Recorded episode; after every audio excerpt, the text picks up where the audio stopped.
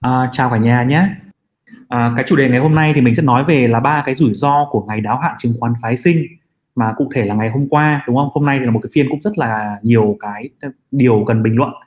Thế cái nội dung mình cũng lên thì à, à nói về ngày hôm qua một chút. Còn lát nữa thì chúng ta sẽ đi vào cái phần giao lưu thì có thể là mình sẽ cùng bình luận với nhau một chút về thị trường đúng không nào? Ok, cảm ơn anh em nhé. Anh em uh, có những câu hỏi gì mà muốn giao lưu với Cú thì chúng ta cùng đánh vào phần bình luận nhé để lát nữa mình sẽ trả lời lần lượt từ trên xuống. Còn những anh em anh em nào mà mới với cả kênh của cú thì uh, chúng ta hãy uh, nhớ là lên trên YouTube có rất nhiều video được sắp xếp thành những cái playlist rất là phù hợp cho những bạn F0 hoặc những bạn mà muốn nghiên cứu sâu về tài chính chứng khoán.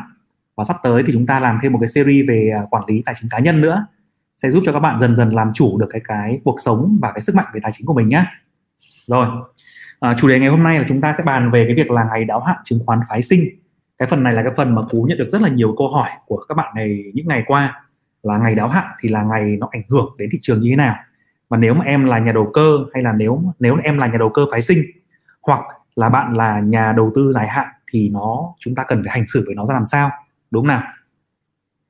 Ok. À, thì về cái phần này ấy, chúng ta hãy nhìn lại một cái cái cái cái comment của chúng ta là ngày hôm qua là ngày 19 tháng 8 đúng không? cụ đánh vào đây. Um, tức là cái ngày này ấy, thì mọi người đều thấy rằng là cuối phiên cái chỉ số VN30 nó tăng lên đúng không ạ? Nó tăng vọt lên là mức 1000 là là đâu? Chính xác là bao nhiêu nhỉ? 1500 1505 điểm. Để một chút nào, mình xem lại nào.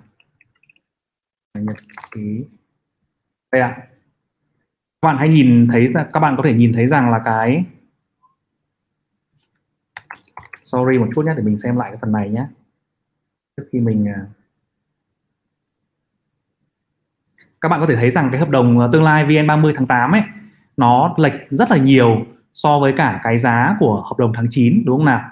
Trong ngày hôm qua ấy, và một số cái nhóm cổ phiếu của nhóm VN30 thì bị đẩy vọt lên và khiến cho nhóm cổ phiếu, nhóm cái chỉ số VN30 đóng cửa cao hơn bình thường, một cách bất thường, đúng không nào?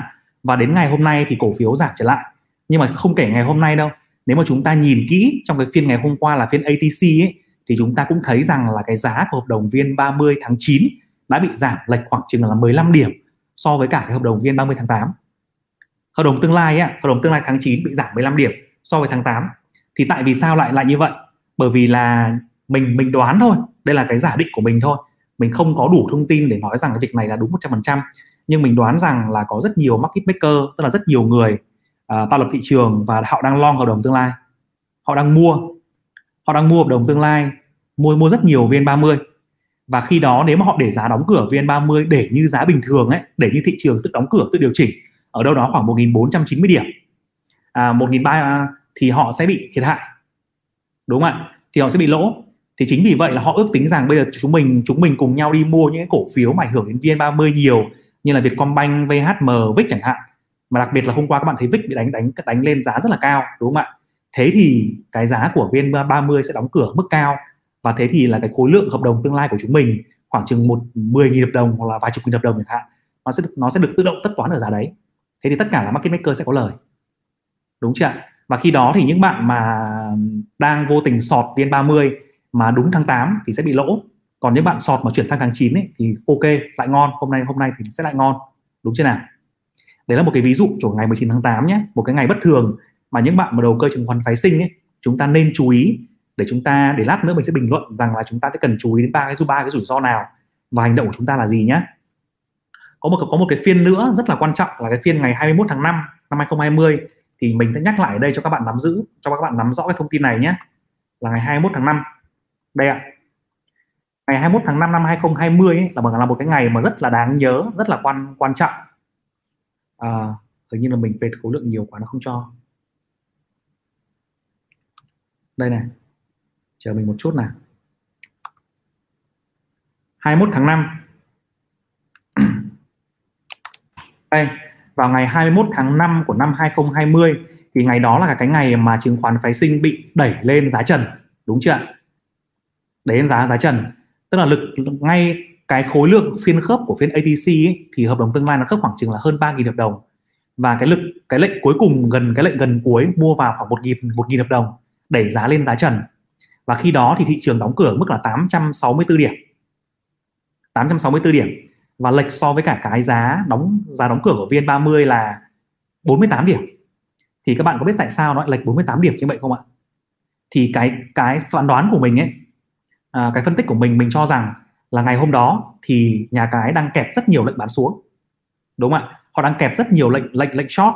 Và họ hiểu rằng nếu mà họ để lệnh short của họ cứ để đó và họ để chỉ số VN30 chạy theo đúng như thị trường thì họ sẽ bị tất toán tất cả lệnh lệnh short đó với cái giá thấp.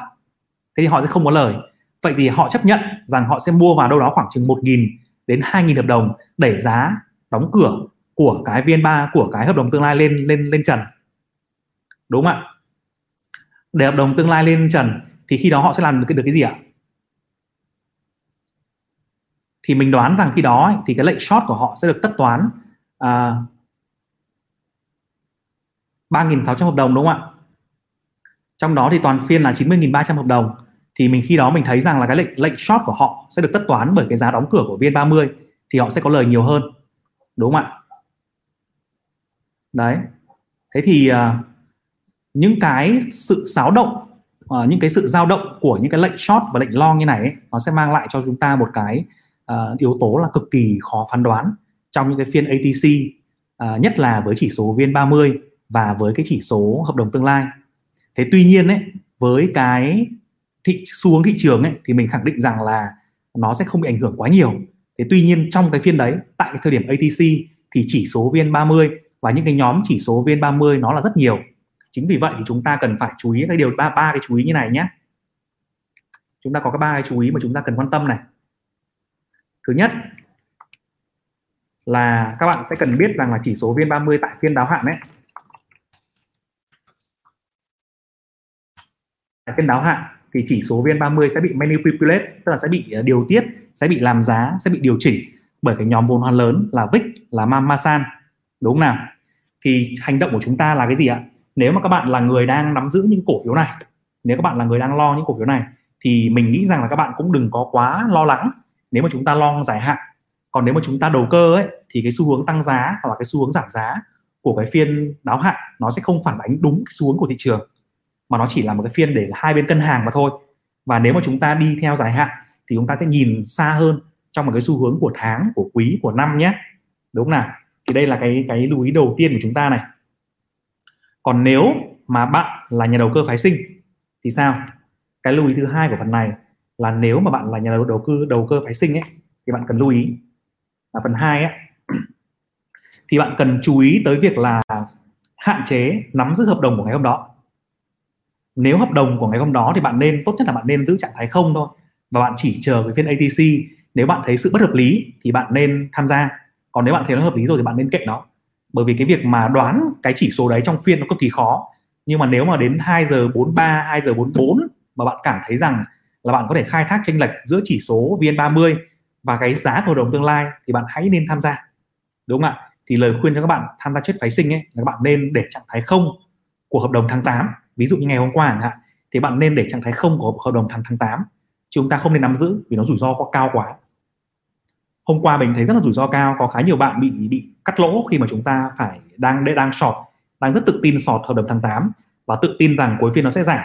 Nhưng mà cuối phiên thì khi mà nhà cái đánh lên thì chúng ta hoàn toàn là trở tay không kịp. Đúng nào? Và cái lưu ý cuối cùng ấy, là các bạn chết phái sinh thì bạn nên đảo cái trạng thái của tháng sau. Tức là nếu mà các bạn muốn giữ trạng thái short thì các bạn nên để đảo trạng thái trước ngày đáo hạn một hai ngày.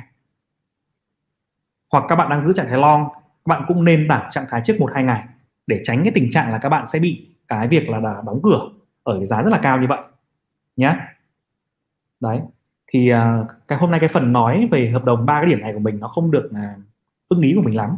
Nhưng mà hy vọng cũng sẽ giúp cho các bạn uh, có được một số cái gợi ý về việc là chúng ta nên giữ trạng thái như như như thế nào trong cái phiên um, ATC nhé ok rồi à, bây giờ thì mình sẽ đi vào cái phần uh, giao lưu và chia sẻ với cả nhà nhé. Ừ. rồi. À, bạn ở nhà cùng con bạn đang hỏi là em hỏi CTG nắm 35.2 mục tiêu ngắn 39 được không anh? Cái này thì anh sẽ không góp ý được ở nhà cùng con ạ bởi vì cái cái việc mà đầu cơ từng cổ phiếu một ấy uh, anh không theo dõi sát được. Và để mà trả lời câu hỏi này của em thì anh cần rất là nhiều thời gian đấy nên anh không xin phép anh không trả lời được anh không đủ thông tin để trả lời nhé ừ tú nguyễn bận học thi quá hả em? Ừ. ok nhé có thể lên kênh của anh để xem livestream lại livestream lại nhé ừ. bạn tú nai vn hỏi là sự khác nhau giữa các loại cổ phiếu đang lưu hành đã phát hành cổ phiếu quỹ niêm yết và chưa niêm yết như thế nào? F0 cần chú ý đến loại cổ phiếu nào? Ok câu hỏi này câu hỏi rất là hay. À, một công ty phát hành ra cổ phiếu ấy thì họ sẽ có nhiều loại cổ phiếu khác nhau à, trong đó những cái loại mà em đang nói thì mình có thể liệt chung vào dạng là cổ phiếu phổ thông. Tức cổ phiếu này có quyền giống nhau. Đúng chưa ạ? Thế nhưng mà đây là có một này hai này ba này bốn này năm loại đúng không ạ? Có năm cái yếu yếu yếu tố là đang lưu hành đã phát hành cổ phiếu quỹ niêm yết và chưa niêm yết thì có năm cái sự khác biệt trong cổ phiếu phổ thông. Tức cổ phiếu phổ thông ấy mà họ phát hành ra ngoài thị trường ví dụ như họ có một 10 triệu cổ phiếu đi họ phát hành ra thị trường toàn bộ thì gọi đấy là cổ phiếu là cổ phiếu đã phát hành thế tuy nhiên trong 10, 10 triệu đó thì có một triệu bị lóc lại một triệu đó bị phong tỏa bởi là vì là họ phát hành cho cán bộ công nhân viên. Và cổ phiếu đấy 4 năm sau mới được bán thì họ chỉ còn có 9 triệu cổ phiếu đang lưu hành thôi. Còn một loại một triệu cổ phiếu là bị lóc thế sau đó công ty đấy tiếp tục mua lại 500.000 cổ phiếu làm cổ phiếu quỹ. Thế thì cổ phiếu đang lưu hành trên thị trường ấy nó chỉ còn có 8 triệu rưỡi thôi còn 500.000 thì vào cổ phiếu quỹ ở công ty nắm giữ. Thế còn lúc đó họ có 8 triệu rưỡi rồi. Thế bây giờ công ty đó quyết định là niêm yết trên thị trường niêm yết ở một sàn mới chẳng hạn và họ niêm yết khoảng 50% số lượng cổ phiếu. Còn lại cổ đông thì không muốn niêm yết ở sàn đó. Thì khi đó là họ sẽ phải niêm yết một phần cổ phiếu đấy. Còn những cổ đông mà có cổ phiếu mà không niêm yết ấy, thì họ vẫn nắm giữ cổ phiếu dưới dạng là cái chứng chỉ uh, chứng chỉ rồi là sổ điện tử ở trong công ty ở trên trung tâm lưu ký. Nhưng họ hoàn toàn có thể không niêm yết. Còn họ khi cần thì họ mang lên niêm yết để họ bán. Đúng chưa nào? Đấy là năm cái yếu tố khác nhau nhé Tuấn VN nhé. Bạn Tuấn Cao hỏi là phát hành cổ phiếu cho cổ đông hiện hữu có ảnh hưởng gì xấu không và làm cách nào để mua cổ phiếu đó? Phát hành cổ phiếu cho cổ đông hiện hữu ấy, thì là việc tăng vốn bình thường của một công ty. À, khi đó công ty bắt đầu có những cái dự án mà cần mở rộng kinh doanh và họ cảm thấy rằng là họ muốn huy động vốn của cổ đông hiện hữu vì cái chi phí vốn của cổ đông hiện hữu đang rẻ và họ muốn dự trữ vốn cho tương lai thì họ phát hành. Họ phát hành dưới nhiều dạng. Em đang mua em đang có 100 cổ phiếu thì họ có thể bán cho em 50 hoặc là hai chục hoặc là thậm chí là 100 cổ phiếu mới với cái giá 10 à, ờ, cái tốt của nó là công ty sẽ có dòng vốn để phát triển trong tương lai. Và nếu mà họ sử dụng vốn nó tốt hoạt động kinh doanh dự án mang lại lợi nhuận cao thì doanh nghiệp sẽ tăng giá trong dài hạn và em sẽ có lời trong dài hạn. Cái xấu của nó là em sẽ bị pha loãng cổ phiếu. Pha loãng cổ phiếu tức là gì? Tức là lợi nhuận của công ty không thể tăng ngay được đúng không nào? Em vẫn có từng đấy EPS thôi em vẫn từng có từng đấy lợi nhuận sau thuế trong năm nay và trong quý tới thôi nhưng mà ngay lập tức cái số lượng cổ phiếu trên thị trường nó nó tăng lên. Tức là cái lượng cung nó tăng lên. Và khi mà lượng cung tăng lên sẽ làm cho giá cả gián tiếp giảm xuống. Đúng chưa nào? Đấy đấy là cái xấu của nó. Còn làm cách nào để mua cổ phiếu thì em không phải làm gì cả. Em chỉ việc mua cổ phiếu trước ngày giao dịch không hưởng quyền. Và khi đó là em sẽ được quyền mua. Khi có quyền mua rồi thì em chỉ chỉ cần là nộp tiền nộp tiền của em vào tài khoản. Trước cái ngày thực hiện quyền ấy, thì tiền của em sẽ tự động trừ đi và cổ phiếu về tài khoản của em. Đấy là cần lưu ý nhé chào Tống Giang nhé. Lợi Lê. Lợi Lê bị te tua vì cảm quản lý cảm xúc không tốt hả em? Ok. Chia buồn nhé nhớ ghi lại nhật ký giao dịch nhé ghi lại nhật ký để mình à, nắm được rõ là những cái mình quản lý không tốt là cái gì và làm sao để mình quản lý tốt hơn nhé ừ. bạn Đức Sang bảo là suy nghĩ gì về ngành dầu khí từ nay đến cuối năm? Ừ, cái này thì anh chưa phân tích được ngành dầu khí. Anh thấy có khá nhiều bạn hỏi đấy. Chắc là để à, anh sẽ xem xét cái thông tin đấy, xong là lần sau anh trả lời cho Đức Sang nhé. Vì có vẻ như là bốn năm bạn đang quan tâm hỏi trên livestream về cái ngành dầu khí rồi. Để lần sau anh trả lời câu này Đức Sang nhé. Chào Lê Ngọc Phương nhé. Trung Nguyễn lên thì leo cầu thang xuống thì nhảy lầu đúng luôn. Trong thị trường uh, chứng khoán thì luôn luôn là như vậy. Uh, có hai lý do để như thế. Thứ nhất ấy, là khi mà thị trường lên ấy, thì uh, nó sẽ thu hút được nhiều nhà đầu tư uh, mua hơn và cái lực cầu nó bắt, bắt đầu đổ dần vào thị trường nhiều hơn. Và mọi người cũng ngần ngại ngần ngại mua như kiểu leo cầu thang đi bộ ấy. Và cái vòng vòng xoáy vốn nó cũng từ từ đổ vào thị trường hơn. Thế tuy nhiên khi mà đi xuống thì có hai cái cái yếu yếu yếu tố ấy. Có hai yếu tố làm cho thị trường đi xuống nhanh hơn so với đi lên ấy. Thứ nhất ấy là khi mà thị trường đi lên ấy thì đi lên với một cái nền giá thấp tăng 7% của 100 nghìn ấy thì nó chỉ lên 107.000 thôi. Nhưng mà khi giảm 7% của 107.000 ấy thì nó xuống 99.500 gì đấy cơ. Đúng chưa ạ? Nó làm cho biên độ giá khi mà giảm là giảm nhanh hơn là một. Cái thứ hai nữa ấy, là khi mà thị trường xuống ấy, thì nó sẽ kích hoạt cái việc mà bán tháo nhanh hơn. Vì cái việc mà quản lý rủi ro của các nhà đầu tư tổ chức của nhà hay là cái việc mà bán bán hoảng loạn của nhà đầu tư cá nhân hay là cái việc mà siết margin của các công ty chứng khoán thì nó sẽ được diễn ra rất là nhanh. Nó khiến cho cái việc mà bán tháo nó quyết liệt hơn và mạnh hơn đồng loạt hơn việc mua lên rất là nhiều. Thì đấy là một cái xu hướng chung của thị trường đấy. Nó là một cái xu hướng nó nó diễn ra liên tục nó không chỉ là bây giờ đâu, nó không chỉ là phiên hôm nay đâu, mà nó sẽ từ bây giờ mãi về sau, hoặc nó là từ trước đấy mười mấy năm nay rồi. Nó đều là như thế. Thì các bạn, khi các bạn mua cổ phiếu trên đinh cổ phiếu, các bạn cũng sẽ nên nắm cái yếu tố này nhé. Kể cả các bạn mua cổ phiếu tốt nhất thị trường trong một cái xu hướng tăng giá dài hạn, thì cổ phiếu các bạn vẫn giảm vài chục phần trăm là chuyện bình thường. Và khi mà các bạn mua xong cổ phiếu, có nó giảm ngay, thì cũng là chuyện bình thường. Và những bạn đầu cơ thì bạn cũng cũng nên hiểu cái việc này để tận dụng cơ hội đấy, đúng chưa để mà chúng ta có thể long có thể short hợp lý hơn. Đó.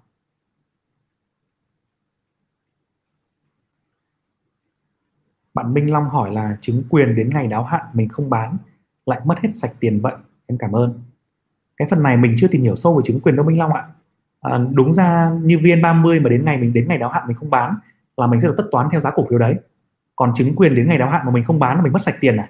Chứ mình không bị không được tất toán theo cái giá giá strike của nó à giá bán của nó à? Câu này để mình nốt lại mình mình nốt lại nhé. Lần sau mình trả lời câu hỏi cho cho Minh Minh Long. Ok chưa nào? Nguyễn Thọ hỏi là hôm nay là ngày gì mà thị trường đỏ vậy anh toàn đỏ trên 3% là một ngày bình thường thôi Nguyễn Thọ ạ? À, những ngày đặc biệt giảm 6% thì như hôm trước mình có làm một cái ấy, là có khoảng chừng 15 18 19 lần giảm như vậy. Trong khoảng à, gần 20 năm qua là giảm 5 6% là mới ghê còn 3% thì nó là ngày bình thường thôi, không có gì quá ghê cả.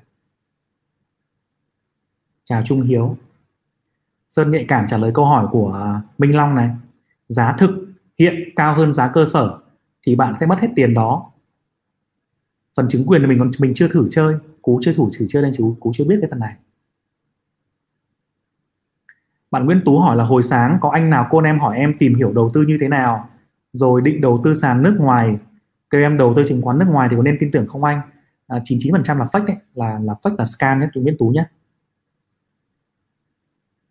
à, khoa đinh nhìn hôm qua nó đẩy lên hôm nay nó đạp xuống mà em thở oxy. Nó nó mình nên làm quen với những cái kiểu thị trường như vậy khoa đinh ạ. Nên làm quen với kiểu thị trường như vậy. Nếu mà chúng ta là nhà đầu tư dài hạn ấy thì à, khi mà chúng ta tập trung và tìm hiểu một cái doanh nghiệp mà tốt chúng ta có một cái nguồn vốn dài hạn và chúng ta có một cái cái kỳ vọng hợp lý vào thị trường ấy thì chúng ta sẽ tránh được cái những cái cảm xúc uh, nó và những cái, cái biên độ ngắn hạn nó khủng khiếp như thế này. Còn nếu mà chúng ta là nhà đầu cơ ấy, thì chúng ta cũng phải nên làm quen với việc đó.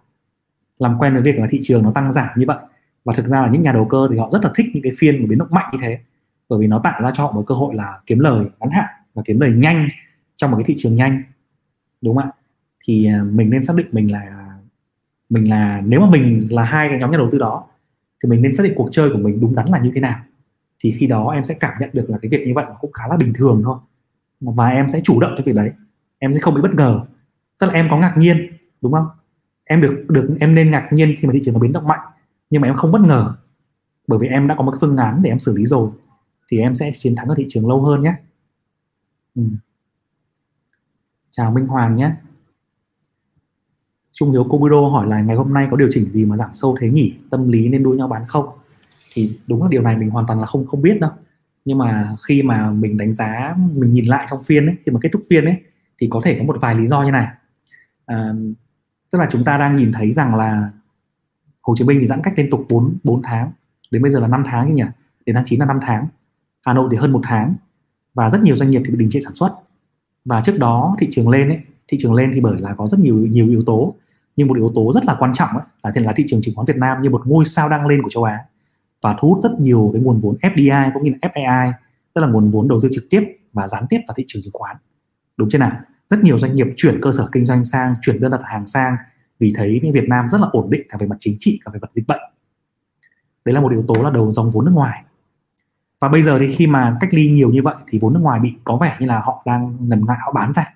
Họ bán ra cả về trên trên sàn và họ bán ra cả, họ rút cả, họ điều chỉnh cả cái việc mà sản xuất ở Việt Nam nữa.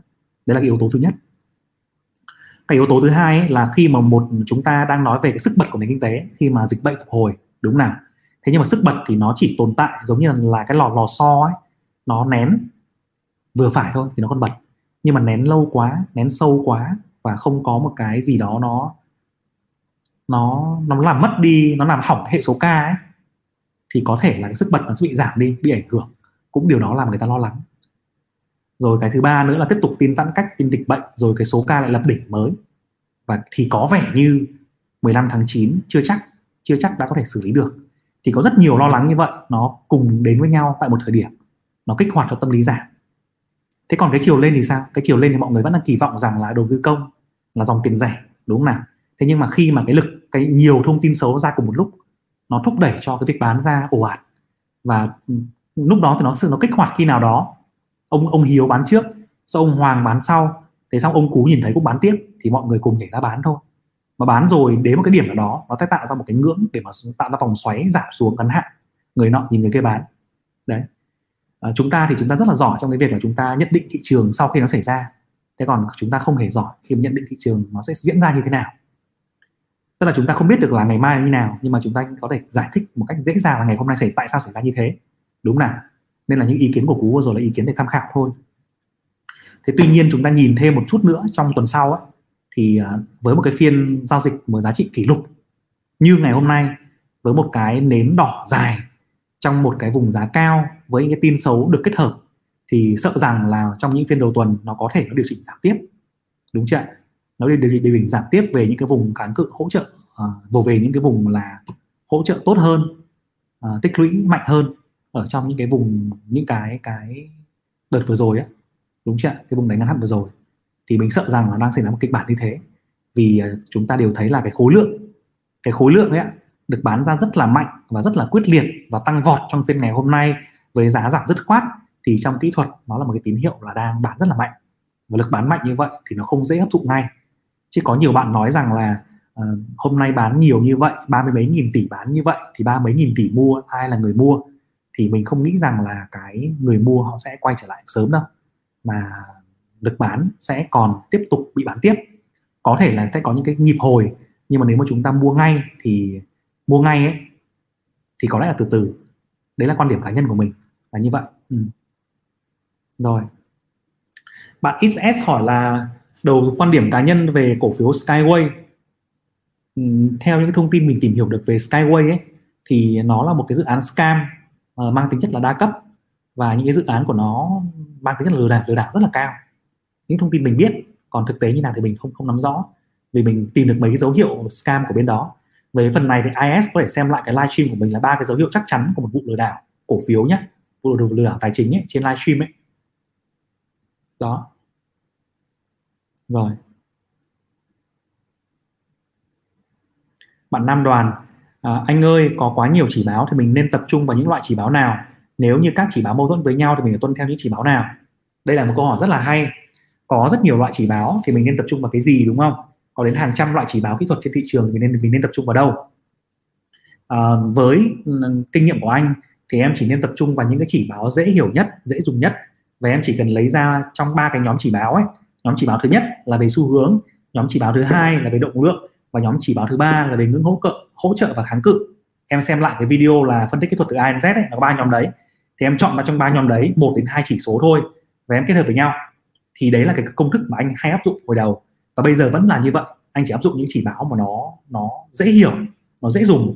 Thế nhưng cái điều quan trọng là em áp dụng thật nhân nhuần nhuyễn. Bởi vì mỗi cái chỉ báo đấy ấy, nó sẽ có những cái sự phối hợp với nhau khác nhau. Và nó sẽ khi em dùng nhiều ấy nó giống như em là ông đầu bếp ấy em dùng dao dao dao phay thật nhiều thì em sẽ rất giỏi trong giao việc dùng dao phay.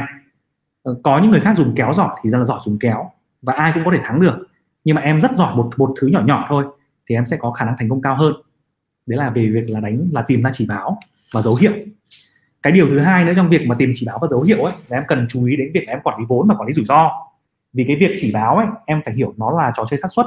Em có cực kỳ giỏi ấy, thì em chỉ đúng đến 70% mà thôi nhé chị em không bao giờ em đúng hết được đâu đó. Sorry mọi người. Sau mình thôi mọi người này mình, mình tắt điện thoại đi một chút.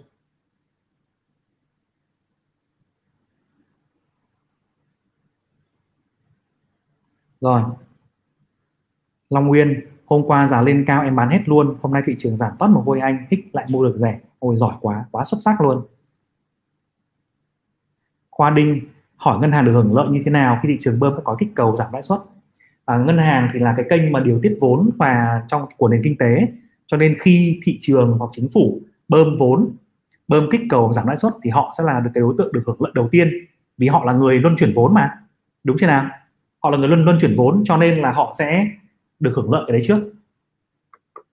Hưởng lợi cả về việc là mở rộng tín dụng này mở rộng nới room tín dụng này hưởng lợi được việc cả về việc là tiếp cận với nguồn vốn giá rẻ này hưởng lợi được với thì họ sẽ có thể dễ dàng điều tiết cái nim của họ điều tiết cái doanh thu của họ. Và họ cũng dễ dàng trong việc là bơm vốn cho những công ty mà họ có quan hệ chiến lược với nhau nữa công ty sân sau á thì họ sẽ rất là có lợi trong cái việc là kích cầu trong việc là mở rộng giảm giảm lãi suất. À, khoa đinh nói là thị trường ngân hàng chiếm tỷ trọng cao nên nếu ngân hàng cứ lình xình như này thị trường khó mà lên được. Đúng không ạ? Ngân hàng và tài chính thì đang chiếm cái tỷ trọng rất là cao gần 30% của thị trường và nó là cái ngành dẫn sóng ừ. à, Phương Linh hỏi là công ty ra báo cáo tài chính hoặc thông tin mở rộng quy mô thì ảnh hưởng như thế nào đến giá cổ phiếu?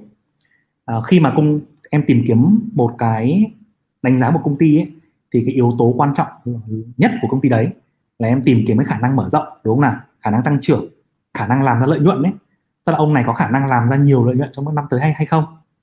Thế khi thế thì khi mà em đọc báo cáo tài chính hoặc em đọc những cái thông tin liên quan đến việc là mở rộng quy mô, mở rộng doanh thu thì em tìm kiếm yếu tố đấy, nhá.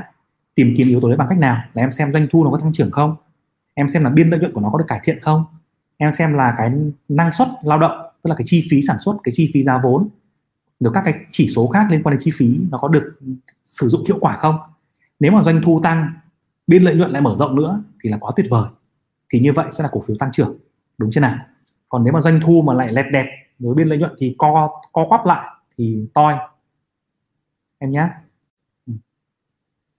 Bạn alo gió hỏi là thông tin vĩ mô cơ bản nào sẽ ảnh hưởng trực tiếp đến thị trường trong thời gian ngắn hạn sắp tới? Cái phần này thì anh nghĩ là rất nhiều bạn trả lời câu này này. À, thông tin vĩ mô cơ bản. Quan trọng nhất anh nghĩ là có ba thông tin mà em cần quan tâm. Thứ nhất là thông tin về dịch bệnh. Đúng chưa nào? Vì dịch bệnh đang là một cái rào cản lớn nhất rào cản lớn vô cùng khiến cho cái sự phục hồi của mình đang bị đứt đứt đứt quãng. Và nó khiến cho có rất nhiều yếu tố hệ lụy khác có thể liên quan đến dòng vốn ngoại dòng vốn đầu tư dòng tiền rẻ chui vào thị trường. Đấy là thông tin đầu tiên thông tin quan trọng nhất mà em cần theo dõi. À, cái thông tin thứ hai mà em cần theo dõi là cái thông thông tin về lãi suất tức là tín dụng. Tức là mọi người cũng đang rất kỳ vọng rằng những tháng cuối năm chính phủ sẽ có những cái chính sách kích cầu để chúng ta đạt được GDP để chúng ta thúc đẩy lại nền kinh tế. Thì kinh tế bây giờ quá mệt mỏi rồi mệt mỏi cả cho người dân, cả cho doanh nghiệp nữa. Nếu mà không kích cầu, không thúc đẩy thì bao giờ mới thúc đẩy nữa, đúng không ạ? Nếu mà bây giờ chúng ta đang gần ốm, đang cần máy thở oxy rồi, nếu mà không bơm máy thở vào đầu ngay, không bơm oxy vào người ngay thì thì đến lúc mà tắt mẹ thở rồi thì thì làm sao mà bơm được nữa, mà cứu được nữa, đúng thế nào? Thế nên mọi người cũng rất là kỳ vọng rằng là những cái tháng cuối năm có cái động tác đó. Có động tác đó thì khả năng là là thị trường sẽ ok. Còn nếu mà cái việc đó mà chậm trễ thì thị trường rất là mệt. Đấy là yếu tố thứ hai là về tín dụng nhé thứ nhất là về dịch bệnh thứ hai là về tín dụng. Và cái yếu tố thứ ba ấy, thì là sẽ là cái dòng vốn. Dòng vốn của nước ngoài ấy. chúng ta anh nghĩ rằng cái dòng vốn của nước ngoài bây giờ nó rút ra rất là quyết liệt. Trong mấy cái phiên vừa rồi ấy, chúng ta cần theo dõi rất là rất là kỹ. Vì nó có thể nếu mà nó thể hiện được một cái xu hướng là rút vốn thì nó sẽ là một cái điều rất là mệt mỏi.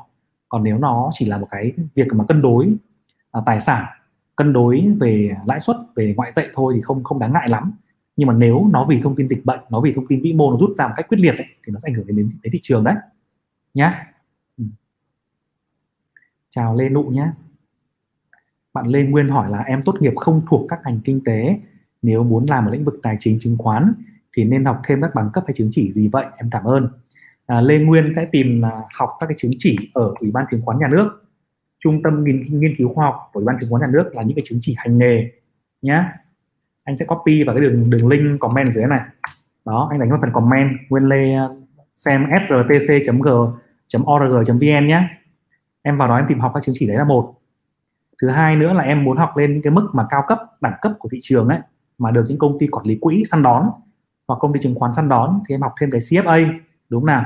CFA và CMT nhé à, phân tích uh, chứng chỉ CFA và chứng chỉ CMT em học em học được hai cái này xong thì em sẽ cực kỳ được những cái công ty lớn về đầu tư săn đón.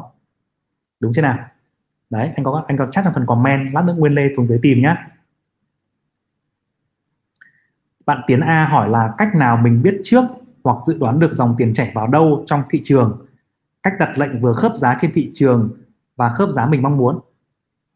À, cái việc mà mình biết trước được ấy hay dự đoán được ấy thì nó có nhiều phương pháp à, cái cách phổ biến nhất là em xem volume đúng không ạ? Em xem volume của thị trường và em xem những cái biến động về mà về việc là à, một số chỉ số liên quan đến động lượng mà anh vừa nói. Cái chỉ số liên quan đến động lượng thì em xem trong cái video là phân tích uh, kỹ thuật từ A Z. Em xem cái nhóm chỉ số thứ hai ấy, là chỉ số động lượng đúng không ạ? À, thứ hai nhưng mà cái cái phổ biến nhất và dễ thấy nhất nó chính là cái khối lượng giao dịch của thị trường. Khi em thấy khối lượng giao dịch tăng tức là dòng tiền đang chảy vào còn khối lượng giao dịch đang giảm tức là dòng tiền đang chảy ra đấy là cái rõ ràng nhất mà dễ thấy nhất. Thế còn đặt lệnh vừa khớp giá trên thị trường và khớp giá mình mong muốn thì anh không hiểu cái ý này của em. À, nếu mà theo kinh nghiệm mà em muốn đặt được cái giá mà em em muốn ấy trong phiên ấy thì em sẽ tìm ra những cái điểm trúng trong em sẽ nhìn em sẽ phải đoán được cái cái thời gian thị trường tăng giảm trong phiên như thế nào. Và cái điều này thì khá là khó. Ví dụ như là đầu phiên sẽ ra sao giữa phiên sẽ ra sao đóng cửa phiên sáng như thế nào đầu phiên chiều ra sao giữa phiên chiều và đóng phiên ADC thì em phải đọc được cái cái diễn biến của phiên như vậy thì em mới khớp được cái giá mà em mong muốn nhé ừ. Hello anh Cú, anh chia sẻ các nguyên tắc đầu tư phái sinh của anh với ạ. Nguyên tắc đầu tư phái sinh của anh thì nó ở nó hơi ờ, khó nói nhưng mà có thể là anh có thể chia sẻ là ba cái ba cái đặc điểm ấy ba cái đặc điểm quan trọng hơn ba cái tố chất quan trọng của một cái nhà đầu tư chứng khoán phái sinh ấy thì à, ba cái tố chất đấy là ba ba cái tố chất gì? Đây nhá. Um, chỉ anh một chút. Một nhà đầu tư chứng khoán phái sinh ấy, như các bạn các bạn là F0 đi có rất nhiều bạn F0 ở đây. Các bạn hỏi là em có phù hợp với phái sinh không? Thì các bạn hãy xem lại là mình có những cái đặc điểm này không? Nếu các bạn có thì các bạn hãy tham gia. Vì phái sinh thì anh thấy rằng là không phù hợp với tất cả mọi người đâu chỉ khoảng 10% trong số chúng ta nên chơi thôi. Còn nếu mà chúng ta không có những cái lợi thế uh, về phái sinh thì chúng ta không nên chơi. Thì cái đặc điểm thứ nhất của nhà đầu tư chứng khoán phái sinh thành công ấy là chúng ta phải hiểu được cái bản thân mình rất là rõ. Đầu tiên là phải hiểu được chính bản thân mình là thế mạnh của mình đang ở đâu. Mình có cái cảm xúc gì? Mình thuộc loại là nhà đầu tư là mình có cái tính chất cách là nhanh nhẹn mình có tính cách là phán đoán nhanh mình có khả năng phản ứng nhanh hay là mình là một người lì hay là mình quản lý cảm xúc tốt? Thì mình cần phải tìm ra được một cái lợi thế nào đó của mình và hiểu bản thân mình rất là rõ. Vì khi mà chúng ta chết đinh ngắn hạn ấy mà chúng ta thì cái yếu tố cảm xúc ảnh hưởng đến chúng ta cực kỳ nhiều. Cái yếu tố cảm xúc các bạn cứ nghĩ là mình phân tích nọ phân tích kia nhưng đến khi các bạn vào phiên rồi các bạn mới thấy là yếu tố cảm xúc nó quyết định cực kỳ nhiều đến đến mình. Thì cái yếu tố đầu tiên ấy của một nhà đầu tư thành công phái sinh ấy là phải hiểu được bản thân mình hiểu được cảm xúc của mình. Mình nóng tính mình hiểu mình nóng tính. Mình là người trầm tính mình hiểu mình trầm tính mình là người vội vàng mình hiểu mình vội vàng. Để khi đó ấy, thì mình sẽ tiết chế được những cái khi mà mình nóng vội quá và mình ra được quyết định khi mà phù hợp. Yếu tố đầu tiên là hiểu được mình. Cái yếu tố thứ hai ấy, là bạn phải làm được hai cái việc này rất là tốt. Thứ nhất là bạn có khả năng chấp nhận rủi ro cao nhưng bạn lại phải quản trị rủi ro tốt. Nghe rất ngược đời đúng không? Chấp nhận rủi ro cao nhưng phải quản trị rủi ro rủi ro tốt.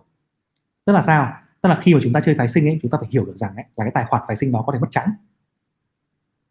thì chúng ta mới nên chơi. Bỏ vốn vào tài khoản phái sinh đó phải hiểu rằng nó có thể mất trắng thì chúng ta mới nên chơi. Còn nếu đó là tài sản và an toàn thì đừng nên chơi. Đấy là cái thứ nhất. Thế nhưng mà khi mà chúng ta hiểu rằng nó có thể mất trắng nhưng mà nếu mà chúng ta vẫn cố gắng đánh phái sinh kiểu như kiểu là đánh bạc ấy như kiểu là full margin tấp tay full full long full short đánh theo hội nhóm thì chúng ta cũng đi bụi rất là nhanh lại ra đường ở cực kỳ nhanh. Thì phải quản trị rủi ro tốt do, do tốt bằng cách nào?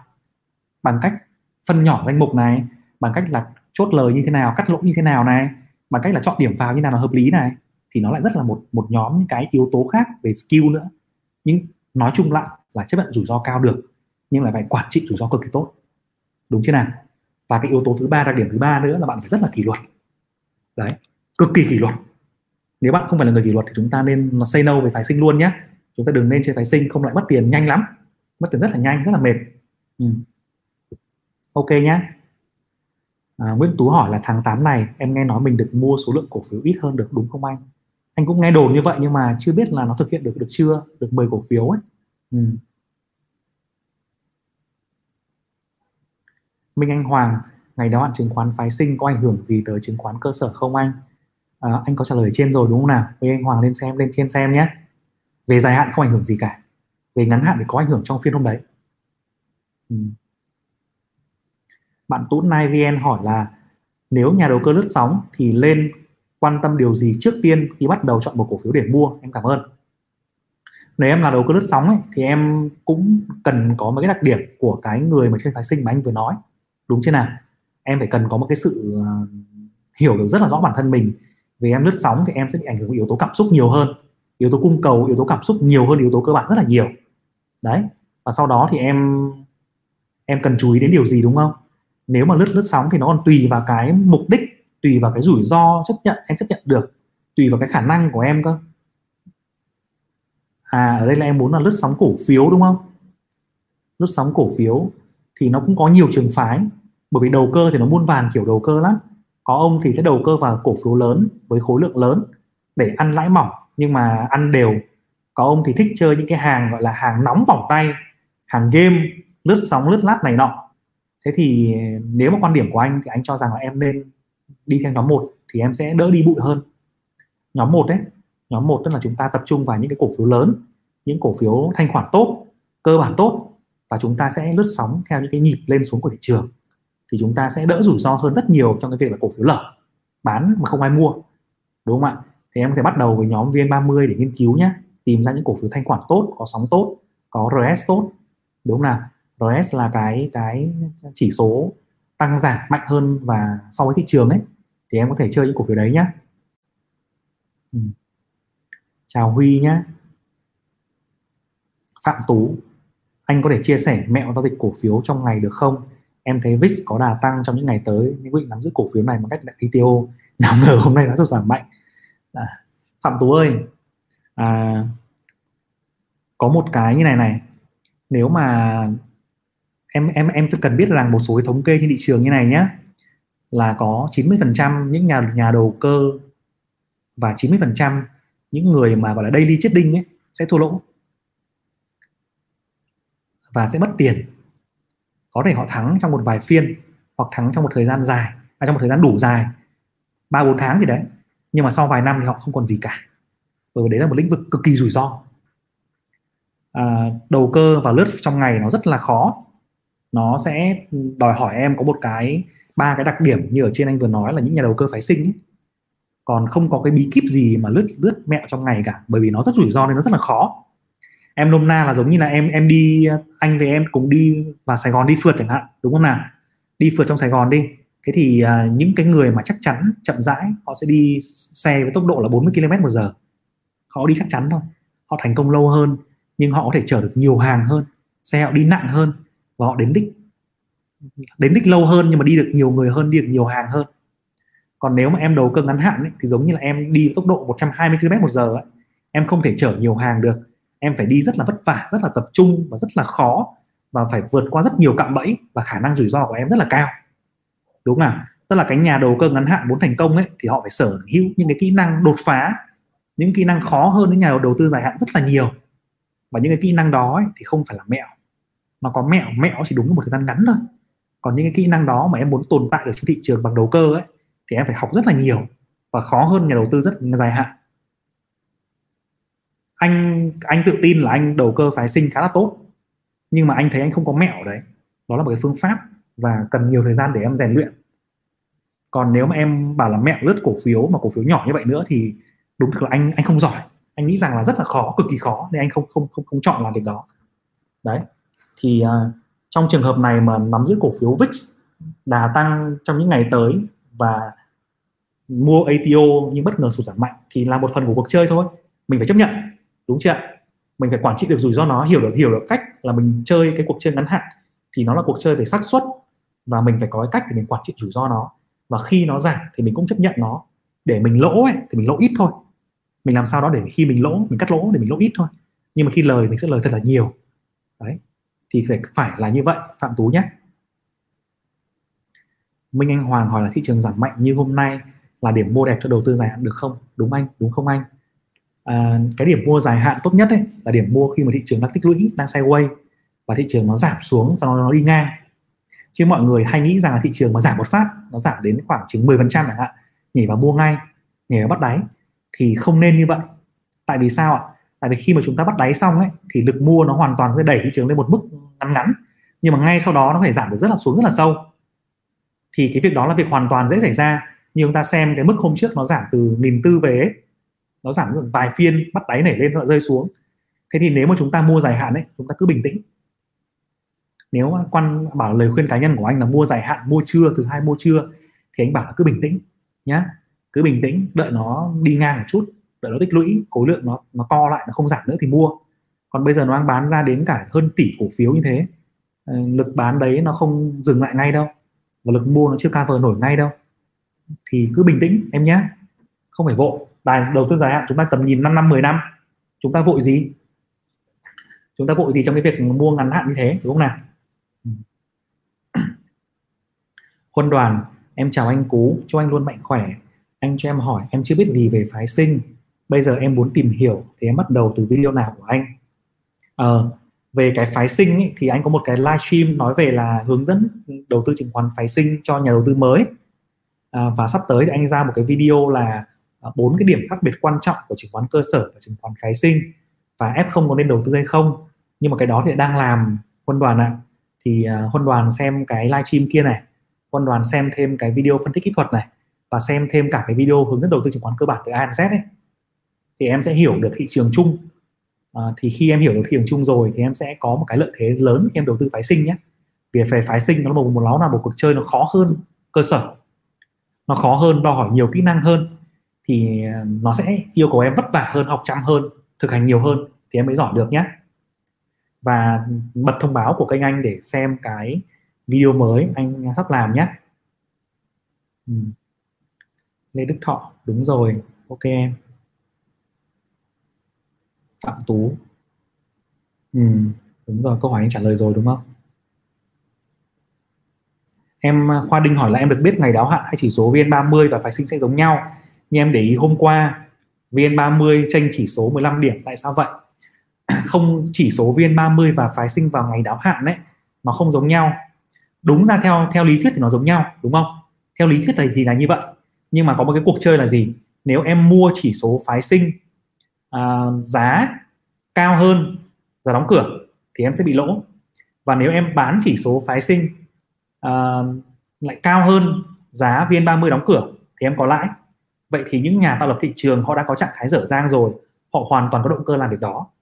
Nhưng ngày hôm qua lúc nãy anh có giải thích ấy, thì là nhiều khả năng là mấy ông market maker ấy, mấy ông tay to ấy, ông nắm giữ đâu đó khoảng chừng 10.000 20.000 hợp đồng đang lo thế thì ông ấy hoàn toàn là muốn đẩy những cái chỉ số VN30 lên đóng cửa mức giá cao để ông ấy có lời.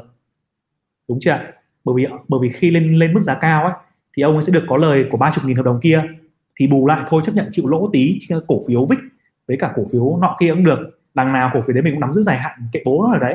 Coi như mình đầu tư dài hạn luôn. Bởi vì đằng nào cũng nắm giữ một đống rồi. Còn bây giờ mình có lời khoảng chừng mấy chục nghìn hợp đồng phái sinh là ngon rồi. Đúng chưa đó bạn Đạt Trần anh ơi em còn trẻ mà muốn tham gia đầu tư chứng khoán thì bắt đầu từ đâu? Bắt đầu từ đây luôn Đạt Trần nhé bắt đầu từ đây bằng ba cái việc. Một là xem kỹ những cái video của uh, cú post trên kênh hướng dẫn đầu tư từ A đến Z này. Thứ hai là xem những cái cuốn sách trên kênh trang chủ ấy đọc này. Thứ ba là mở tài khoản để bắt đầu bỏ vào 500 một triệu đầu tư luôn nhé để mình học được thật nhanh thật sớm. Cái việc mà mình còn trẻ thì mình có một cái cái tài nguyên tuyệt vời mà không ai có đấy là thời gian đúng không nào? Mà lãi suất kép mà tiền nong mà giàu có mà tiền bạc mà tài sản thì đều cần thời gian cả. Đấy có rất có một số bạn trên kênh của cú là có 14 tuổi thôi. 14 tuổi 15 tuổi. Đã bắt đầu mua chứng chỉ quỹ đã bắt đầu mua quỹ mở bắt đầu mua cổ phiếu rồi đấy. Đặt chân nhé. Ừ. Bạn Lương Tuấn hỏi chứng khoán phái sinh và cơ sở liên quan gì đến nhau bạn ơi?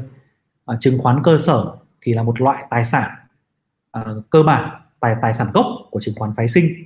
Còn để mà nó liên quan đến nhau thì thì sắp tới mình ra một cái video là à, bốn cái điểm khác biệt quan trọng của chứng khoán cơ sở và phái sinh. Thì trong đó nó có cái phần bản chất của phái sinh và bản chất của cơ sở. Thì trong cái đó nó có hình vẽ, nó có cái mô tả. Thì lương lương tuấn đón xem bật thông báo trên kênh và đón xem cái video đấy nhá. Nhạc chiêu mải đọc sách quá vào, hơi trễ anh cú ạ. Không sao, mình xem, mình có thể xem lại được mà là nhạc chiêu nhé Ngọc Sơn, có những cách nào để quản lý tài khoản tốt vậy ạ? Cái cách cách quản lý tài khoản tốt á, có nhiều cách đó Ngọc Sơn ạ. Nhưng mà nếu mà để ngắn gọn nhất, nếu mà để nói dài dòng thì nó có nhiều phương pháp. Còn nếu mà để ngắn gọn nhất cho mình ấy, thì chính là mình mình quản lý cái vốn của mình. Đầu tiên là mình quản lý vốn của mình. Bởi vì khi mà em bỏ vốn vào nhiều hay bỏ vốn vào ít, em bỏ vốn vay hay là em bỏ vốn chủ vào, thì tức là em đang bị, để cảm xúc của em bị ảnh hưởng theo cái đấy và em để rủi ro của em ở đấy. Đầu tiên em phải em phải quản lý vốn. Đúng chưa đầu tiên là chỉ cho vào chứng khoán những cái dòng vốn dài hạn thôi. Những cái vốn mà em không phải dùng đến trong trong nhiều năm đâu, thì em em mới mới chơi nhá. Trích nó ra để dành nó mà em chơi được thì em chơi.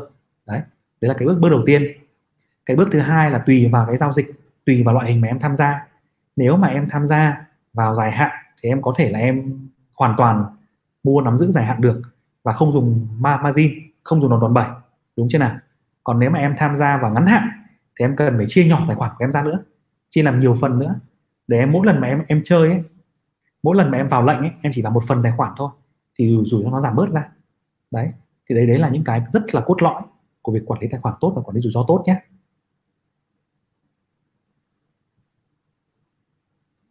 Bạn Tiến A chia sẻ về kinh nghiệm ghi nhật ký thị trường, cụ thể ghi những gì, nếu xảy ra lạm phát kênh đầu tư nào là ổn nhất?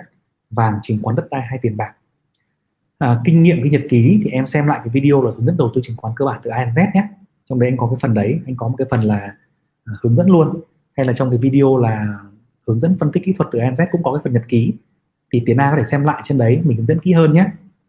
Còn nếu mà xảy ra lạm phát ấy, thì sẽ có vấn đề à, vấn đề là tài sản sẽ mất giá đúng không nào? Nguyên vật liệu tăng giá đúng không nào? Rồi là lợi nhuận doanh nghiệp sẽ bị sụt giảm đúng không nào? Rồi dòng tiền sẽ bị siết bị thu về đúng chưa nào? Thế thì à, trong ngắn hạn thì ở chứng khoán sẽ bị giảm điểm. Nhưng mà mà trong dài hạn thì nó vẫn sẽ tăng giá nếu mà chúng ta đầu tư vào doanh nghiệp tốt. À, khi đó thì những cái kênh chứng khoán à, đất đai sẽ là kênh hiệu quả nhất. Vàng thì mình không chắc bây giờ mình không không còn nghĩ rằng là vàng là một kênh lựa chọn tốt của thị trường của cái người mà muốn bảo vệ tiền của mình trước lạm phát nữa rồi. Còn tiền bạc thì đương nhiên là không rồi. Tiền bạc mà em nắm giữ trong quá trình lạm phát thì chỉ có mất giá cực kỳ nhanh thôi khi đó mình phải đầu tư vào tài sản. Những cái tài sản có khả năng bảo vệ mình khỏi lạm phát thì anh nghĩ là ưu tiên nhất là chứng khoán và đất đai nhé. Việt Việt, em mới dấn thân vào thị trường hai hôm nay. Mã penny của em đạt trần, em vui lắm anh. Chúc mừng em nhé. Chúc mừng em. Ừ. Ok, chúc mừng em nhé. Cứ tiếp tục trải nghiệm Việt Việt nhé. Ừ. chúc mừng em. Nguyễn Khánh Duy hỏi là huy động vốn tái đầu tư. Ok. Dương Hà thứ hai thị trường buổi sáng có đặt tiếp không? Cú yêu. Lúc nãy mình có nói ở trên rồi ấy, theo nếu mà theo tín hiệu về uh, những cái tín hiệu mà hôm nay nó xảy ra đúng không nào? Một phiên giảm điểm lịch sử với cái khối lượng tăng vọt và giá bán rất là dứt khoát ở trong nhiều dòng cổ phiếu. Cộng với là những cái tin liên quan đến dịch bệnh tiếp tục căng thì khả năng là đầu đầu tuần sẽ bị giảm tiếp. Còn nó có thể nó hồi đấy nó sẽ có những cái nhịp hồi thậm chí là có thể xanh thế nhưng mà mình nghĩ rằng là khả năng giảm nó cao hơn nó cao hơn khả năng hồi. Đó.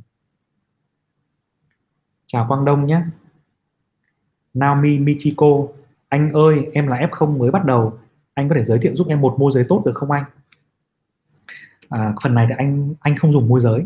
Đặc biệt của anh là anh ít ít dùng môi giới. Anh chỉ dùng môi giới để mở tài khoản thôi. Và anh muốn là anh có một cái phân tích độc lập cũng như là xem những cái thông tin mình không muốn vào group mình không muốn bị thiên lệch bởi những cái thông tin của thị trường. À, nên là anh không giúp được phần này. Naomi Michiko có thể quan có thể tham khảo cái việc mà như này nếu mà nếu em tìm môi giới thì em có thể hỏi các bạn ở trong trong group trong kênh của anh nhé. Trong trên trên fanpage của cú ấy có thể có bạn giúp cho. Hoặc là vào group nhà đầu tư f không để hỏi nhé. Còn cú thì cú không dùng môi giới. Và đặc biệt là mình không muốn vào group để mình xem linh tinh. Nên là mình không không mình không giới thiệu được Naomi ạ không phải anh giữ hay anh giấu đâu mà anh không dùng thật. Anh không thích dùng môi giới luôn. Thậm chí là anh, anh hơi ác, ác cảm với môi giới một chút. Ừ. Sơn Nguyễn hỏi là tại sao nói tích lũy chặt thì tăng giá sẽ bền vững hả anh? Tại sao đúng không em? Tích lũy thì thường là khi giá cả đi ngang trong một cái vùng giá uh, dài hạn ổn định cộng với việc là khối lượng nó co hẹp lại. Tức là khi đó thì không có nhiều nhà đầu tư để ý đến thị trường khi mà không có nhiều nhà đầu tư để ý, thì cái lực lực cầu đến thị trường đấy nó không có. Lực cầu đến cổ phiếu đấy đấy nó không có. Thế khi bắt đầu mọi người chú ý dần, chú ý dần thì nó bắt đầu nó bứt phá khỏi cái vùng giá đi ngang, đúng không nào? Và khi mà nó bứt phá rồi ấy, thì nó thu hút được cả nhà đầu tư dài hạn. Bắt đầu đang quan tâm và thu hút được cả nhà đầu cơ ngắn hạn. Nó quan tâm đến tín hiệu kỹ thuật. Thì khi đó có nhiều lực cầu đổ vào thị trường thì nó sẽ tăng giá bền vững. Đấy là lý do các bạn phạm thú. Sau 2 tháng đầu tư dài hạn không lợi, em đã chuyển sang đầu cơ. Thực ra em là nhà đầu cơ từ đầu. Phạm tú nhá, đấy là em em đang có một tư duy đầu cơ từ đầu. Bởi vì đầu tư dài hạn thì hai tháng nó không nói điều gì cả. Hai tháng thậm chí là còn, nó còn chẳng nói được một cái điều gì trong hai tháng cơ. Sau 2 năm hoặc là sau 5 năm thì mình mới gọi là đầu mà không có hiệu quả, thì mới nói là đầu đầu tư dài hạn không hiệu quả. Còn hai tháng thì vẫn là nhà nhà đầu đầu tư, đầu cơ thôi tú ạ. Nhé chào Bắc Xuân nhé. Tuệ Lai theo hệ tâm linh thì hôm nay là 13 tháng 7 cô hồn của cô hồn nha tháng thứ sáu ngày ngày 13 đúng không? Về vãi. Ừ. chào Việt Trần nhé. Nguyễn Quang Trung đánh thuần phân tích kỹ thuật kiểu break thì sắp xếp vào là dạng đầu tư ngắn hay trung hạn? Vậy anh ngắn hạn Nguyễn Quang Trung ạ. Đánh kiểu breakout thì à, vẫn là ngắn hạn. Kể cả, cả kể cả một số đồng chí nói là đầu tư cổ phiếu theo trường phái tăng trưởng đúng không? Vẫn chọn cổ phiếu tốt theo can slim rồi theo nhóm nọ nhóm kia và đợi dòng tiền vào thì múc theo. Nhưng mà họ cũng tối ưu cái lợi nhuận của họ trong một chu kỳ ngắn hạn. Ngắn hạn khoảng chừng vài tháng hoặc là vài tuần. Thì vẫn là ngắn hạn thôi. Diễn đàn.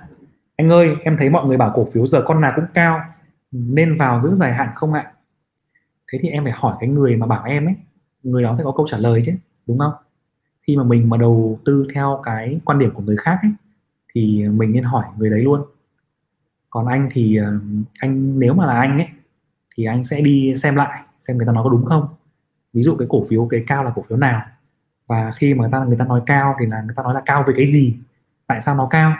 Cao là cao với cả định giá của nó PE PB hay là cao với cả cổ phiếu khác trong ngành, hay là cao so với thị trường, hay là cao so với cả cái việc mà gửi ngân hàng, hay là cao so với cái gì? Tức là mình cần phải verify lại, mình cần đánh giá lại xem là cái lời mọi người nói mình có đúng không em nhé. Nếu mà đúng thì khi đó mình mới quyết định. Còn nếu mà sai thì mình cứ điều chỉnh lại. Diễm đặng nhé. Linh phương nói là anh nói về tính chu kỳ của chứng khoán đi anh. Tính chu kỳ của chứng khoán thì à, nó nếu mà hiểu đơn giản nhất ấy, thì em sẽ hiểu theo hai cái yếu tố này. Thứ nhất là thị trường chứng khoán ấy, nó tăng hay là giảm nó phụ thuộc vào ba cái yếu yếu tố quan trọng. Đúng nào?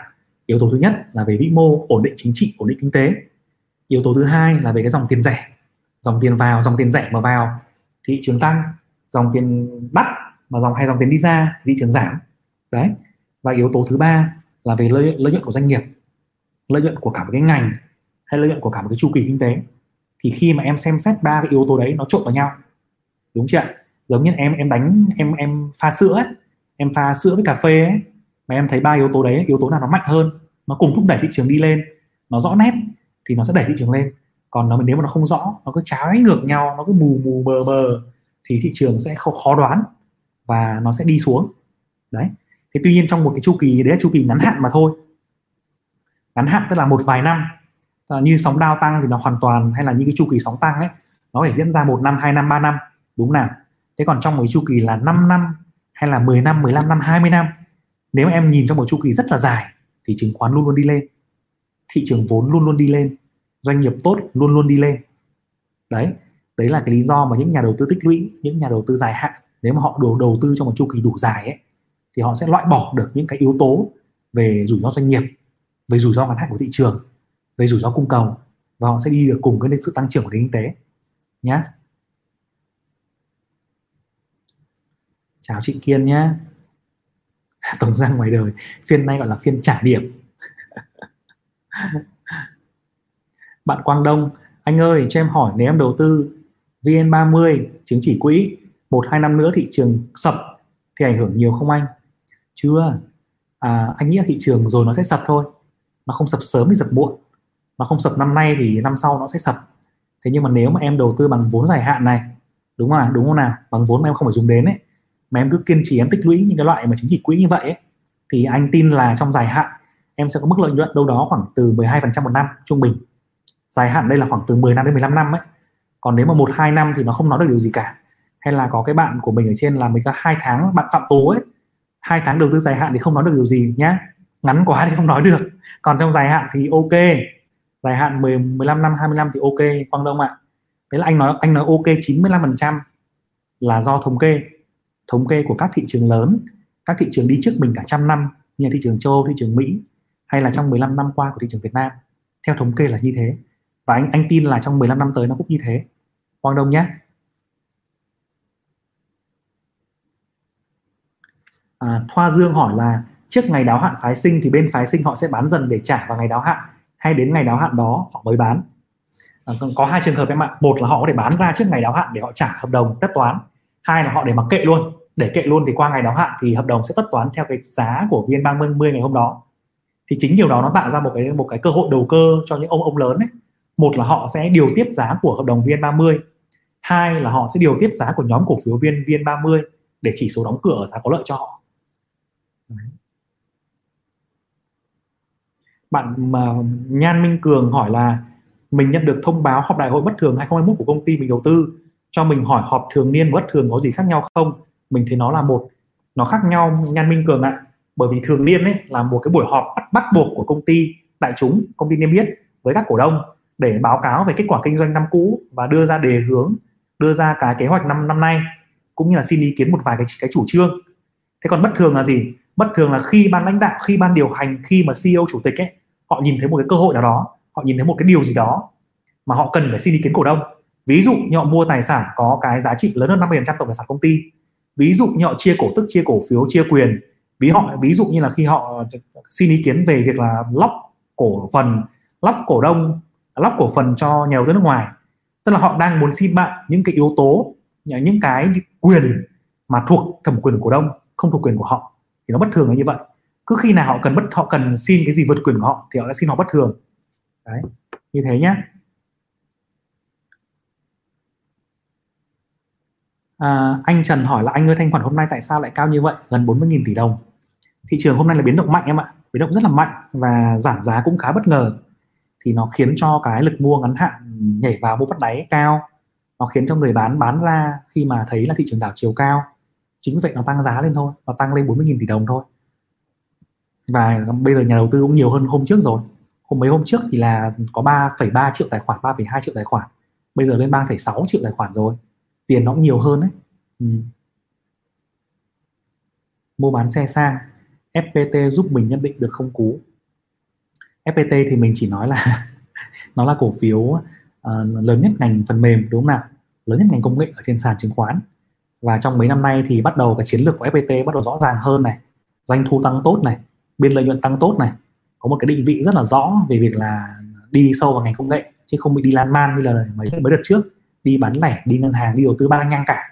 Thì mình tin rằng là đấy là dấu hiệu tốt cho FPT thế còn cái việc mà đầu tư hay là giá nào thì mình không không biết phần này muốn sẽ sang ạ. Chắc là bạn bạn sẽ phải vào trong cái uh, phần uh, đây này. Lát nữa bạn vào cái link link này nhé. Bạn vào trong cái một số công ty ấy, các công ty nào cũng có. Bạn xem các cái nhóm chỉ số của nó chỉ số quan trọng của nó trong cả về phần kỹ thuật trong cả về phần uh, bạn xem tăng trưởng doanh thu nó bao nhiêu này. Ở đây có một gợi ý như này nữa. Đây đầu tiên là bạn lên lệ lại kênh của mình. Bạn xem cái video về năm cái nhóm chỉ số tài chính quan trọng của một công ty. Đúng chưa nào? Đấy là cái video mà mình vừa làm xong trên kênh. Bạn xem xong cái năm cái nhóm đấy, thì bạn vào cái đường link mà mình post lên màn hình ấy, bạn mở tài khoản ở đó, sau bạn vào cái phần phân tích cơ bản ấy. Trong phần đó thì nó có thống kê chỉ số tài chính của FPT luôn. Mình không cần phải tính. Nó thống kê trong 5 năm. Bạn so sánh 5 năm trước, bạn so sánh 5 năm sau sau bạn bạn xem là những cái biên lợi nhuận, những cái doanh thu tăng trưởng định giá nó ok không? Theo cái video mình hướng dẫn đấy đúng chưa nào? Thế xong sau đó bạn xem cái phần định giá nữa, nó có phần định giá hướng dẫn cho bạn đấy. Thì bạn cùng đưa ra được một số bức tranh và thông tin cơ bản về cái cổ phiếu đấy, nhá. Đấy, thông tin rất là cơ bản thôi. Thì mua bán xe sang thử làm như vậy nhé bạn Mai Hữu Hiếu hỏi là, em muốn hỏi anh Quyết của em yêu rồi ạ. Anh không có số của anh Quyết thì lại không gọi được Mai Hữu Hiếu ạ. Nếu mà có anh gọi, anh hỏi hỏi cho em ngay rồi. Trịnh Kiên hỏi là anh nghĩ khi nào thị trường bắt đầu hồi phục lại ạ? Anh không biết Trịnh Kiên ạ. Anh hy vọng rằng là trước trước uh, trước khi mà hết giãn cách tức là khi mà chúng ta bắt đầu có những cái dấu hiệu rõ ràng hơn trong cái việc lần này chúng ta vẫn kỳ vọng vào những cái đợt những cái động động thái tăng giá cuối năm đúng không? Vào đầu tư công và dòng tiền rẻ. Nhưng mà chúng ta đang bị sức ép bởi việc mà dịch bệnh quá nhiều bởi việc giãn cách, giãn cách quá dài bởi cái việc là tình hình đình trệ kinh doanh quá lâu, thì những yếu tố đó là mình đều phải theo dõi rất là kỹ, mình mới đưa ra được nhận xét được. Trịnh kiên ạ. Nguyễn Nguyên hỏi là anh Cú nghĩ sao về ngành dược? Ngành dược thì bây giờ nó quá hot rồi. Nếu mà em đầu tư được những cái nhóm cổ phiếu mà liên quan đến những cái à, vaccine hay là những cái deal về vaccine hay những cái deal về đồ hỗ trợ bảo hộ dịch bệnh các thứ thì anh nghĩ là ok, nghĩ là hot. Nhưng mà để mà đầu phân tích sâu thì anh chưa phân tích ngành dược đâu anh lại phải đi xem báo cáo anh mới trả lời cho em được. Chắc là anh phải nốt lại mấy cái ngành này để về sau anh có một vài bình luận về ngành này nhé. Ừ. Thanh luyến làm sao biết trước thị trường xuống hay lên ạ? À, nếu mà em biết được ấy, nếu mà có, bây giờ có một cái công thức như này nếu giả sử mà thanh luyến có một công thức tuyệt vời đúng không? Mà biết được thị trường ngày mai xuống thì thanh luyến sẽ là người luôn luôn chiến thắng. Đúng chưa nào? Thế nhưng mà sau khi mà thanh luyến biết ấy thì bạn của thanh luyến bắt đầu biết và những người xung quanh thanh luyến bắt đầu áp dụng công thức đấy. Vì không, vì công thức đấy không thể giữ mãi được. Thì khi đó thị trường sẽ có rất nhiều người bán bán xuống trước hoặc bán cổ phiếu ra và thị trường nó sẽ xuống trước ngày mai, nó xuống luôn hôm nay. Và khi đó công thức của em sẽ không hiệu quả nữa. Thế thì bây giờ thị trường nó lên hay xuống ấy, thì nó sẽ phụ thuộc vào rất nhiều yếu yếu tố. Trong đó có ba yếu tố quan trọng mà anh nói ở trên ấy.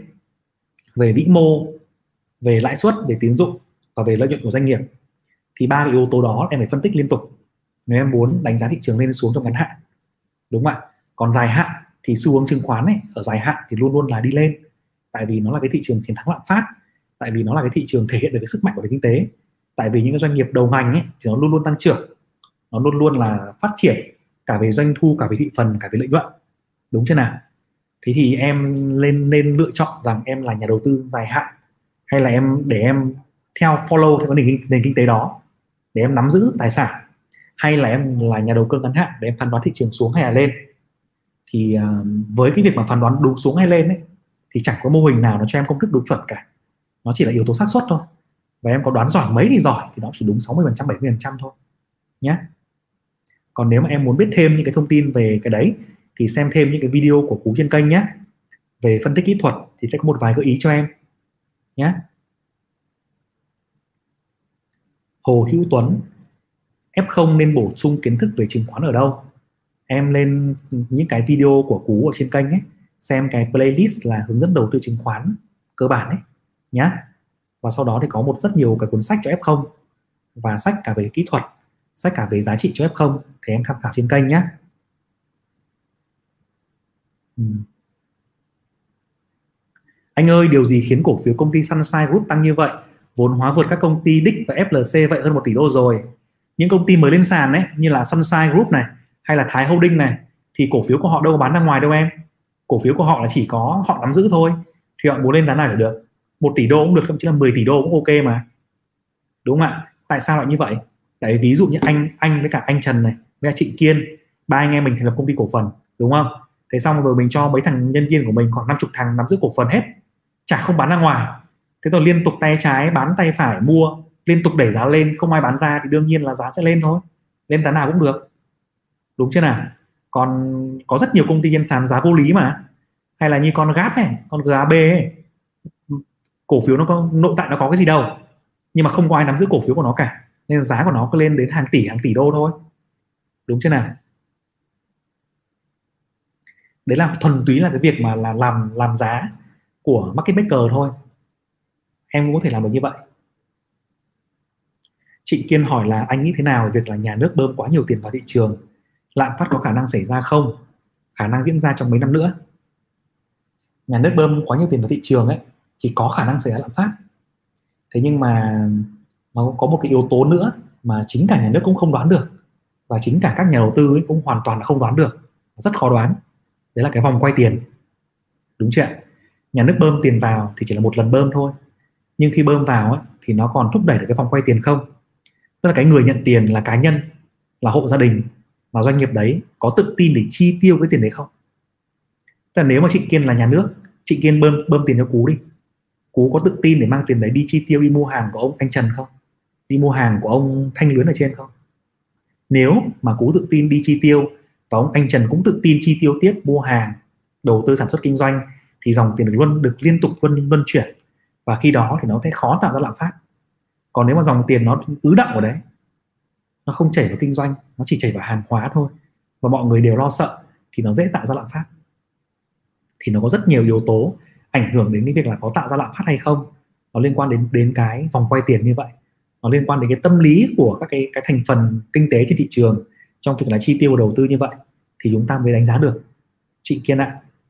Thế còn để làm sao để làm được điều này, thì nhà nước chỉ có một cách thôi là bơm và đo lường.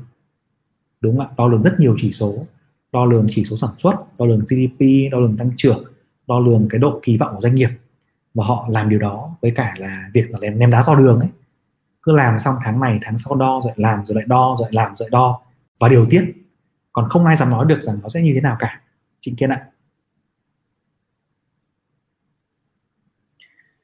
Vương Văn Hoàng hỏi là cổ phiếu tăng 1% mà lúc vào phân tích kỹ thuật nhìn volume thì lại là màu đỏ vậy anh. Cổ phiếu tăng 1% mà lúc vào nhìn volume lại là màu đỏ ấy hả? Thế thì ờ, có phải chăng là cái giá, nếu mà volume màu đỏ thì là cái phiên đó là phiên giảm điểm chứ? Mà cổ phiếu tăng 1% mà lại tám màu đỏ thì anh cũng không hiểu nhỉ? Đúng không? Bởi vì đúng ra là phiên xanh ấy, cái phiên mà giá đóng cửa cao hơn giá mở cửa ấy thì cái volume nó sẽ màu xanh. Còn cái giá đóng cửa nó thấp hơn giá mở cửa thì volume nó sẽ màu đỏ. Đấy là quy luật rồi. Còn nếu mà em xem mà bị như vậy có thể là do cái đồ thị của em nó bị sai chăng? Bị bị, bị lỗi hoặc do mình cài đặt bị nhầm ấy. Em nhé.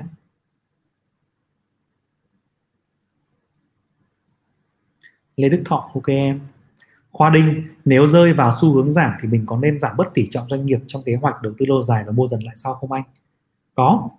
Nếu em nhìn ra được cái xu hướng giảm mà em có khả năng mua lại được giá thấp hơn thì em có thể tối ưu cái danh mục của em bằng cách là em bán một phần ra và em mua lại giá thấp hơn. Hoàn toàn có thể như thế. Nhưng mà cái việc thực hiện đấy là cái việc thực hiện thì phải làm khéo léo nhé. Ừ. Con chuột. Anh ơi anh đánh giá sao về TCEF VN30 em tìm hiểu thấy quỹ này ít thông tin quá. À, quỹ TCE cái TCEF VN30 thì nó là quỹ chuyên đầu tư vào cái chứng chỉ VN30 à, vào cái nhóm cổ phiếu VN30 và nó có chứng chỉ quỹ ETF đúng nào? À, nó ít thông tin trên thị trường vì nó ít PR thế tuy nhiên thì anh đánh giá là cái công ty quản lý quỹ Techcombank công ty chứng khoán Techcombank và ngân hàng Techcombank thì là một trong cái top 10 uh, à, những cái đơn vị về quản lý quỹ và chứng khoán uy tín nhất trên thị trường rồi chưa kể là những cái biên lợi nhuận và cái quy mô vốn của họ rất là lớn. Nên là em có thể yên tâm là là nó là một cái quỹ uy tín để mình có thể đầu tư dài hạn nhé. Tức là nằm trong top 1 mà không thua kém gì các cái quỹ khác trên, trên, trên thị trường cả. Không thua kém gì quỹ của Vinacap của Dragon Cap hay là của VCBF hay là của SI cả. Em nhé. Còn về cái việc mà thông tin đầy đủ cái việc mà cung cấp thông tin trên thị trường cách mua định kỳ hay là cho phép mua từ 10.000 đồng một cổ phiếu ấy, thì anh thấy nó còn tốt hơn những quỹ kia em phải tham khảo thêm nhé. Ừ. mua bán xe sang nắm giữ FPT được không? Phần này thì mua bán xe sang phải làm bài tập nhé. Làm bài tập như lúc nãy mình nói đấy. Đi lấy cái video đó xem lại. Và sau đó mình sẽ so sánh lại trong cái link mà mình gửi. Đi tìm chỉ số mình so sánh nhé. Mình mình nên ờ, mình nên ra cái mình nên có một cái thói quen ấy là khi mình mua mua cổ phiếu mình nắm giữ hoặc mình bán mình nên tự ra quyết định còn cú chỉ là một cái người mà chia sẻ với các bạn thôi đưa ra quan điểm cá nhân thôi. Chứ mình không nên mua bán theo bất kỳ một cái youtuber nào trên mạng. Mình không nên mua bán kể cả là chuyên gia trên mạng có nói hay là youtuber hay là mấy ông trên zalo hay là mấy ông môi giới nói. Tại vì sao như thế? Tại vì kể cả là mình nói xong bạn có lời nhưng mà về sau bạn có được cái lời đấy ấy, thì bạn cũng không giữ được. Tại vì về sau bạn đi nghe người ta để bạn bán rồi bạn lại mua con khác vì người ta bạn lại bán ra vì người ta và như vậy thì mãi mãi bạn sẽ mua bán mua bán theo người khác. Bạn không có một cái năng lực để mà phân tích cái cổ phiếu của mình. Thế thì nó sẽ rất là khó để chúng ta kiếm tiền được trong dài hạn, đúng không nào? Vậy thì chúng ta sẽ cùng nhau là chúng ta sẽ hướng dẫn nhau cái cách để chúng ta phân tích cổ phiếu. Chúng ta chia sẻ với nhau những nguồn thông tin đáng tin cậy, những công cụ giao dịch, những kinh nghiệm giao dịch. Và sau đó mình thấy à theo những cái công thức này, theo việc mình phân tích, mình thấy là như vậy là ok. Và mình sẽ bỏ từng này vào vào vốn mình nắm giữ như vậy thì chắc chắn là bạn sẽ thành công trong dài hạn rất là nhiều. Nhé mua bán xe sang nhé ừ. Vương Hưng hỏi là anh có group nào không? Có một cái group của Cú đang sinh hoạt là group nhà đầu tư F0 nhé Vương Hưng có thể search trên Facebook ấy, nhà đầu tư F0 là sẽ ra nhé ừ. Lê Đức Thọ, có sách hay hay nào về chứng khoán phái sinh không anh? Không có, Lê Đức Thọ à? anh cũng tìm hiểu đấy không không có. Chưa có. trung tâm chăm sóc sức khỏe 24 giờ. Khổ thân em ngành y đúng không? Đang rất là vất vả đúng không? Vẫn có thời gian đi đầu tư hả? Đầu tư chứng khoán phái sinh cần tối thiểu bao nhiêu tiền? Cần tối thiểu là khoảng à, 25 triệu để mua một hợp đồng. Nhưng mà em nên để vào khoảng 30 triệu là tối thiểu nhé nhưng mà nếu mà đầu tư phái sinh thì anh nghĩ rằng là em nên bỏ vào đâu đó khoảng chừng 50 đến 100 gì đấy cho nó an toàn hơn. Vì khi mình chia vốn ra nó sẽ được thoải mái hơn được vài hợp đồng. Còn tối thiểu nó khoảng chừng là 30 triệu đấy. Mạnh toàn đỗ, phái sinh tương tự như future trong đầu tư coi không anh cú? Nó tương tự như là đầu tư là future trong đầu tư coi ạ? Tương tự. Rồi.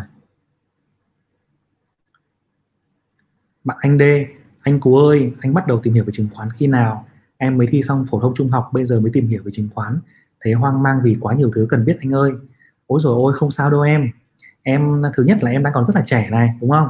Rất là trẻ, rất là có lợi, rất là tuyệt vời vì có nhiều thời gian để làm lãi suất kép sinh sôi nảy nở này. Thứ hai là em đang tìm hiểu sớm như này. Em tìm được những nguồn thông tin rất là vui, rất là hay. Rồi có rất nhiều anh chị trong group để giúp đỡ em nữa, đúng chưa nào? Thế thì đi xem thật nhiều video đi và lấy sách, download sách về đọc và thực hành. Thì từ từ nhá, cứ nắm chắc từng thứ một. Đừng có tham lam nhìn tất cả mọi thứ và đều muốn học.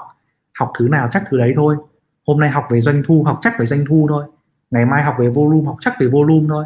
Ngày kia học về um, Bollinger Band để học một thứ thôi. Hoặc một tuần một thứ cũng được. Thì trong một hai năm em liên tục em làm ấy em cực giỏi. Và em sẽ có rất nhiều năm sau để em kiếm tiền. Nhé bạn hữu nhân trường nguyên nhân nào thị trường hôm nay giảm sâu? Phần này anh có trả lời trên rồi đúng không? Hữu nhân trường nó đỡ lên lên trên để xem lại nhé hữu danh nguyễn hỏi là lãi kép trong chứng chỉ quỹ cụ thể là như thế nào vậy ạ? À?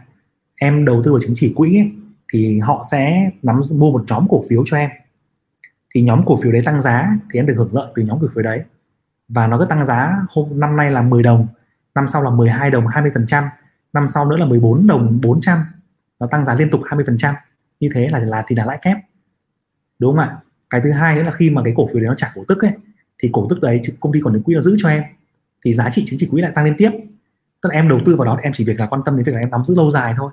Còn đâu cái việc mà mà lãi lãi lãi kép sẽ đến từ việc là tăng giá cổ phiếu và đến từ việc là công ty trả cổ tức thì nó sẽ được tái đầu tư vào đấy. Chứng chỉ quỹ lại tăng giá tiếp cho em. Đấy, nói ra thì có vẻ hơi hơi khó hiểu.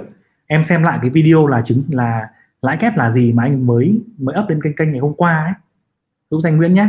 Xem trong đó thì có thể hình dung nó sẽ rõ hơn rõ hơn đấy. Ừ.